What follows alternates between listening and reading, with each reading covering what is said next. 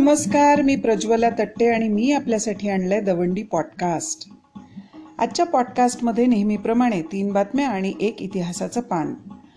पहिली बातमी आहे हरिसाल वनपरिक्षेत्र अधिकारी दीपाली चव्हाण यांच्या आत्महत्ये प्रकरणाच्या चौकशीबाबतची.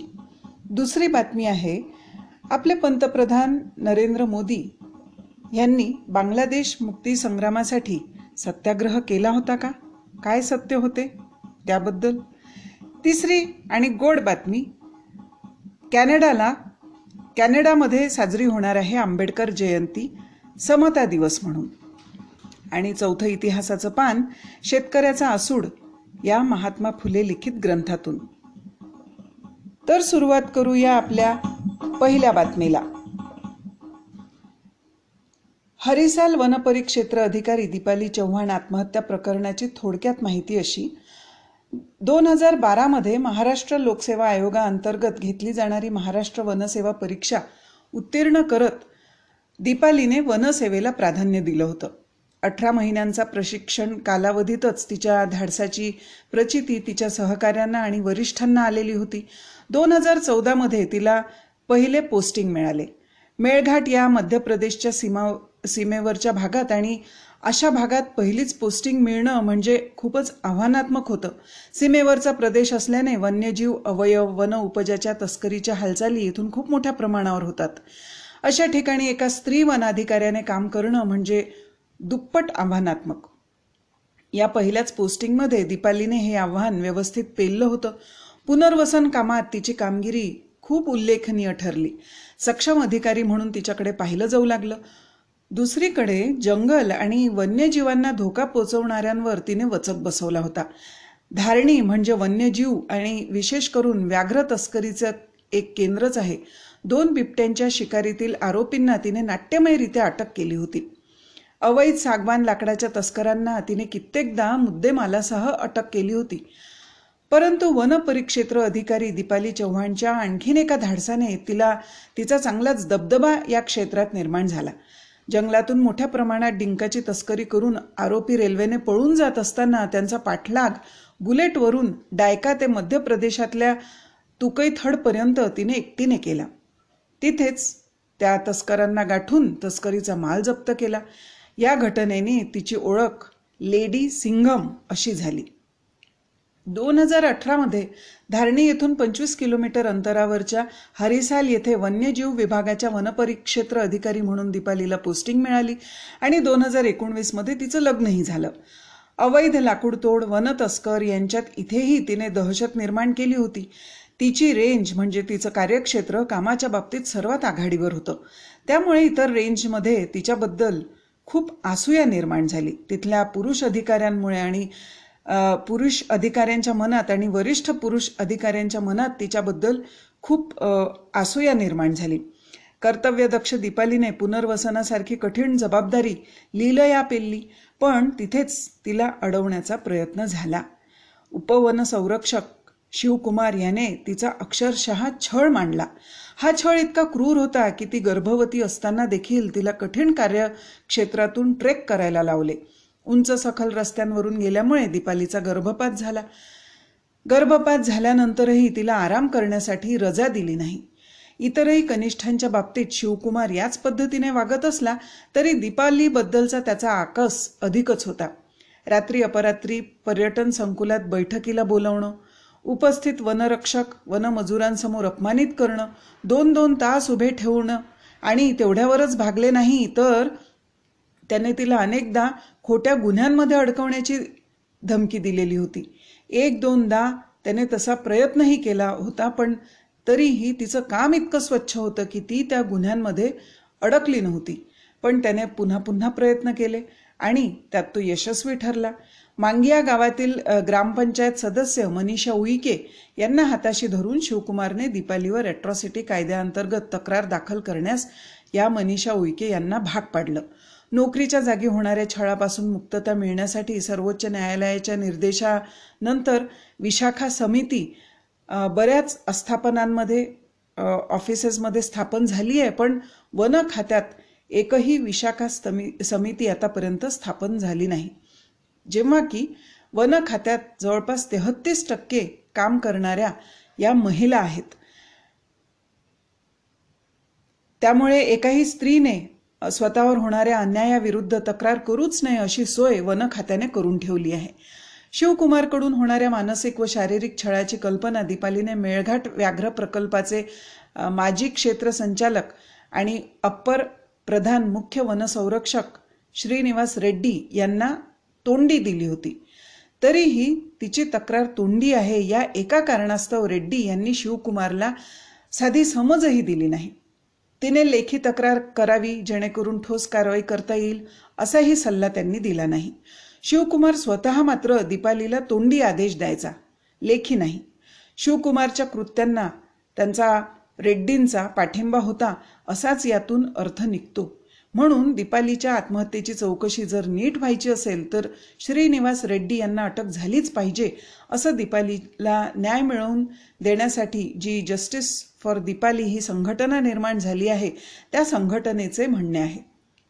या घडीला श्रीनिवास रेड्डी यांना निलंबित केलं गेलं आहे पण त्यानंतरही रेड्डी या चौकशीला प्रभावित करू शकतात असे जस्टिस फॉर दीपाली या संघटनेच्या कार्यकर्त्या अरुणा सबाने यांना वाटते. कारण रेड्डी यांची पोच खूपच वरच्या पदावर असलेल्या नोकरशहांशी आहे. बड्या बड्या राजकीय नेत्यांशी त्यांचे संबंध आहेत. अनेक मोठ्या नेत्यांना नोकरशहांना आणि न्यायाधीशांना रेड्डी यांनी मेळघाटात पाहुणचार घडवला आहे. त्यामुळे चौकशीमध्ये त्यांच्या विरुद्ध पुरावे गोळे होणार नाहीत. पुरावे गोळा होणार नाहीत. सध्या तरी प्रधान मुख्य वनसंरक्षक यांनी नेमलेल्या तीन उपसमित्यांना वेगवेगळे विषय वाटून चौकशी सुरू आहे. पण त्यातल्या एका समितीमध्ये त्याच पियुषा जगताप देखील आहेत ज्यांच्याकडे दीपालीने गरोदर असताना ट्रेकसाठी पाठवू नये अशी विनंती केली होती. पण तरीही शिवकुमारने ट्रेक करण्याचे सांगितल्यावर त्यांनी दीपालीची अडचण शिवकुमारला सांगितली नाही किंवा दीपालीला शिवकुमारपासून संरक्षण दिलं नाही. आधी ही उपसमिती हरिसालला जाऊन चौकशी करण्याऐवजी तिथल्या कर्मचाऱ्यांना परत वाड्याला बोलवून चौकशी करणार होती. ज्याचं बिंग बाहेर फुटलं. तशी बातमी आल्यावर आता ही समिती हरिसालला गेली. शिवाय एक सम एका समितीवर इंग्रजीची प्राध्यापक त्यांची नेमणूक झाली. आणि असा प्रश्न विचारला गेला की ह्यांचं इथे काय काम? परंतु आणखीन एक समिती आहे प्रवीण चव्हाण मीरा त्रिवेदी आणि माजी वनाधिकारी किशोर मिश्री कोटकर. हे मात्र आधी यांनी ठरवलं होतं हरिसालला जाऊन चौकशी करणार होते आणि तसे ते गेलेही. या उपसमित्यांसमोर कनिष्ठ अधिकारी कर्मचाऱ्यांनी हादरवून टाकणाऱ्या कथा सांगितल्याचे बोलले जात आहे. वनपरिक्षेत्र त्याच्या आत काम कामासाठी आलेले जे अनुदान असते ते लाटणं मजुरांचं वेतन रोखणं मद्यपान मांसाहारी पार्ट्या आयोजित करणं आणि कर्मचाऱ्यांना अपमानास्पद वागणूक देणं. आपल्या हाताखालच्या अधिकाऱ्यांना अपमानास्पद वागणूक देणं अशा प्रकारच्या कथा समोर आलेल्या आहेत. रेड्डी यांना अटक झाली नाही तर दीपाली आत्महत्या प्रकरणात ते सुटतील आणि पुन्हा मेळघाट प्रकल्पात पूर्वीसारखाच भ्रष्टाचार सुरू राहील अशी दबल्या आवाजात चर्चा होत आहे. म्हणून ॲडव्होकेट रेखा बारहाते यांनी रेड्डी यांच्या अटकेची मागणी केली आहे. स्त्री संघटनांचे या चौकशी समितीवर लक्ष आहे.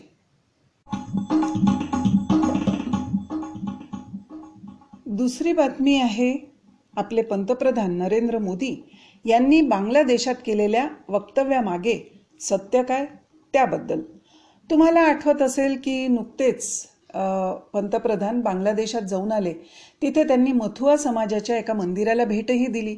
या मथुआ समाजाची मतं पश्चिम बंगालमध्ये होत असलेल्या निवडणुकांमध्ये कामी येतील म्हणून नरेंद्र मोदी यांनी या मंदिराला भेट दिली अशी तक्रार ममता बॅनर्जी यांनी केल्याचे तुम्ही ऐकलेच असेल. तर यावेळी मोदींनी असेही विधान केले होते की बांगलादेश मुक्ती संग्रामात त्यांनी सुद्धा भाग घेतला होता आणि त्यासाठी त्यांना अटक झाली होती. बांगलादेशच्या मुक्तीसंग्रामाला पाठिंबा देण्यासाठी म्हणून त्यांनी सत्याग्रह केला होता आणि त्याच्यासाठी त्यांना अटक झाली असं नरेंद्र मोदी यांनी वक्तव्य केलं ज्याची खूप उलटसुलट चर्चा प्रसारमाध्यमांमध्ये सुरू आहे. पण त्याच्या मागचं सत्य काय आहे ते तुम्हाला सांगण्यापूर्वी थोडी माहिती बांगलादेश मुक्तीसंग्रामाबद्दल घेऊया. भारत स्वतंत्र झाला तेव्हा पाकिस्तान हा देशही अस्तित्वात आला. आजचा पाकिस्तान याला तेव्हा पश्चिम पाकिस्तान आणि आजच्या बांगलादेशला पूर्व पाकिस्तान असं म्हटलं जायचं. आणि दोन्ही मिळून एकच देश होता. पण पूर्व पाकिस्तानमधल्या जनतेला ही जाणीव व्हायला लागली की त्यांना वसाहतीसारखी वागणूक मिळते आहे. शिवाय पूर्व पाकिस्तानातल्या बहुसंख्य जनतेचा धर्म जरी मुस्लिम असला तरी त्यांना त्यांची बांगल्या बांगला भाषिक अस्मिता ही जास्त प्रिय होती. त्यांच्यावर जेव्हा पश्चिम पाकिस्तानी सत्ताधीशांनी उर्दू भाषा लादायला सुरुवात केली तेव्हा अर्थातच त्याला खूप विरोध झाला. तो विरोध दडपून टाकण्याचा प्रयत्न शस्त्रांचा वापर करून व्हायला लागला. तेव्हा अर्थातच बांगलादेशी जनतेने तेथून पलायन करायला सुरुवात केली. पण बांगलादेश हा भारताने वेढलेला देश आहे त्यामुळे मोठ्या प्रमाणात भारतात बांगलादेशी येऊ लागले आणि ही भारतासाठी डोकेदुखी ठरायला लागली कारण त्याचा भार भारतावर यायला लागला. त्यामुळे इंदिरा गांधी यांनी बांगलादेश मुक्ती संग्रामाला मदत करायचं ठरवलं. तेव्हा त्यांनी सॅम माणेकशॉ ह्यांना विचारलं की आपली सेना आत्ता बांगलादेशाला स्वतंत्र करण्यासाठी युद्ध करू शकते का? त्या स्थितीत आहे का? तेव्हा सॅम माणेकशॉ यांनी इंदिरा गांधींना सांगितलं की सध्या तरी आपण आपली तशी तयारी नाही कारण पूर्ण सैन्य पूर्व सीमेवरती हलवावं लागेल. त्यामुळे काही महिन्यांचा वेळ लागेल. मग इंदिरा गांधींनी गुप्तपणे बांगलादेशच्या मुक्तीसंग्रामाला मदत करायचं ठरवलं. मार्च महिन्यात शेख मुजिबुर रहमान यांनी स्थापन केलेली जी republican republic of independent Bangladesh हा एक देश त्यांनी स्थापन केला होता. त्याला कोणाचीच मान्यता नव्हती त्यावेळी. पण इंदिरा गांधी यांनी या सरकारला कलकत्त्यामध्ये कार्यालय स्थापून दिलं. शिवाय भारताची गुप्तचर संस्था रॉ त्यांच्या मदतीला दिली. मे महिन्यापासून त्यांनी बांगलादेशींना सशस्त्र मदत आणि प्रशिक्षणही भारताच्या सैन्यांनी म्हणजे सॅम माणेकशॉ यांच्या देखरेखीखाली द्यायला सुरुवात केली. पण ही मदत इंदिरा गांधी बांगलादेशींना करत आहेत हे कळल्यावर पाकिस्तानने कोल्हेकोई सुरू केली आणि अमेरिकेला मदत मागितली. अमेरिकेनेही त्यांचा सातवा आरमार बे ऑफ बेंगॉलपर्यंत आणलं. अमेरिकेच्या आक्रमणाचा धोका ओळखून त्यावेळी इंदिरा गांधी यांनी म्हणजे ऑगस्ट महिन्यात रशियासोबत इंडो सोव्हिएत शांती करार केला की जर अमेरिकेने आक्रमण केलं भारतावर तर कमीत कमी रशियाची तरी भारताला मदत व्हावी. त्या कराराला मोदी नरेंद्र मोदी यांच्या भारतीय जनता पक्षाच्या आधीचा जो पक्ष होता भारतीय जनसंघ त्या पक्षाने विरोध केला. ऑगस्ट महिन्यातच नेमकं म्हणजे जेव्हा हा सोव्हिएत रशियासोबत करार होत होता त्यावेळी जनसंघाने रिपब्लिक ऑफ इंडिपेंडंट बांगलादेश या अस्तित्वातही न आलेल्या देशाला मान्यता द्यावी उघड मान्यता द्यावी या मागणीसाठी सत्याग्रह केला. वास्तविक इंदिरा गांधी बांगलादेशला गुप्तपणे मदत करतच होत्या. पण त्यांनी जर त्यावेळी बांगलादेशला उघड मान्यता दिली असती तर त्याचे परिणाम भारत आणि बांगलादेश दोन्हींसाठी विपरीत झाले असते. किंवा ज्याला काउंटर प्रॉडक्टिव्ह असं म्हणतात तसे झाले असते. म्हणून तशी मागणी करणाऱ्या जनसंघाच्या लोकांना ज्यात मोदीही असावेत इंदिरा गांधींनी डिटेन केले होते. किंवा त्या सरकारने त्यांना डिटेन केलं होतं पण अटक केलेली नव्हती. तर हे आहे मित्रमैत्रिणींनो मोदींच्या सत्याग्रहामागील सत्य.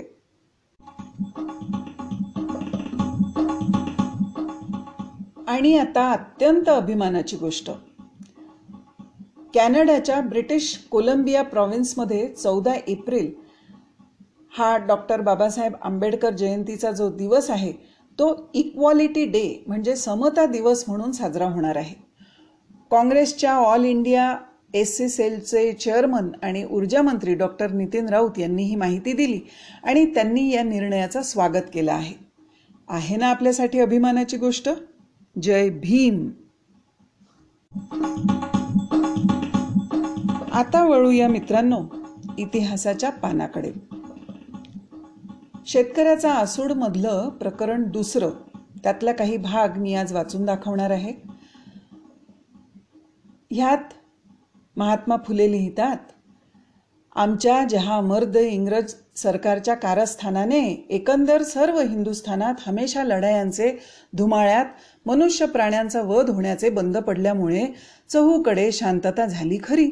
परंतु या देशात स्वाऱ्या शिकारी बंद पडल्यामुळे एकंदर सर्व लोकांचे शौर्य व जहामर्दी लयास जाऊन राजे रजवाडे भागुबायासारखे दिसा दिवसा सोळे नेसून देवपूजा करण्याचे नादात गुंग होऊन रात्री निरर्थक उत्पत्ती वाढविण्याचे छंदात लंपट झाल्यामुळे येथील चघळ खानेसुमारी मात्र फार वाढली.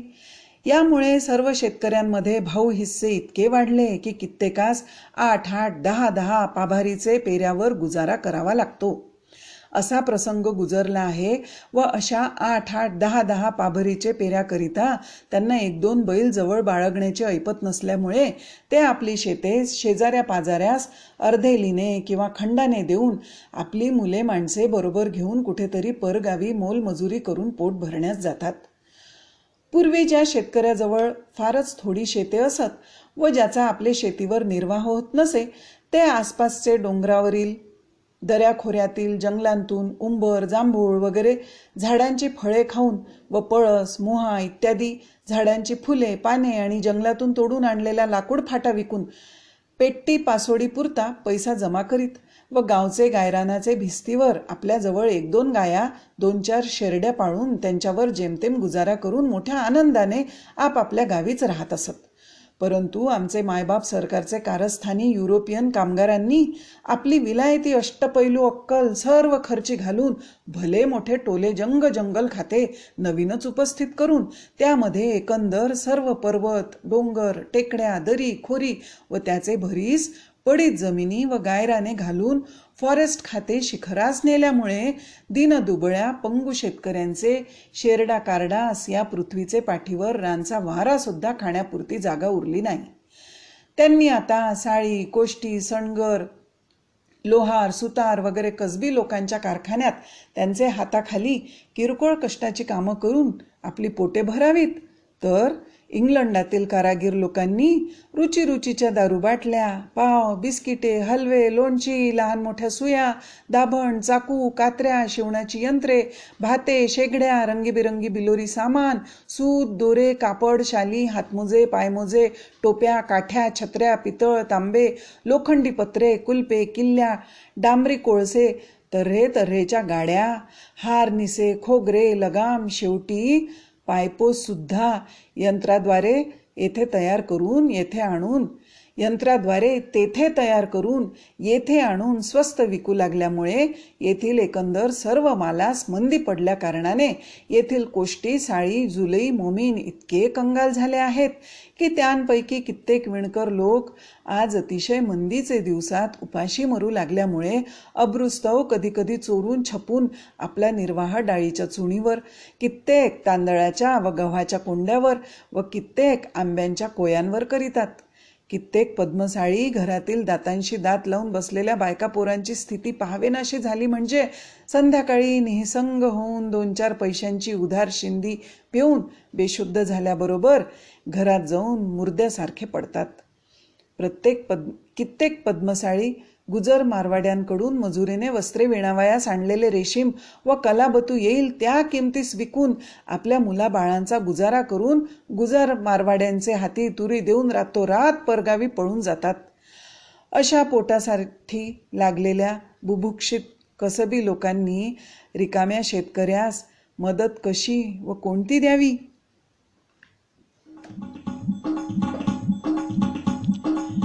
मित्रमैत्रिणींनो हे होतं आजचं इतिहासाचं पान.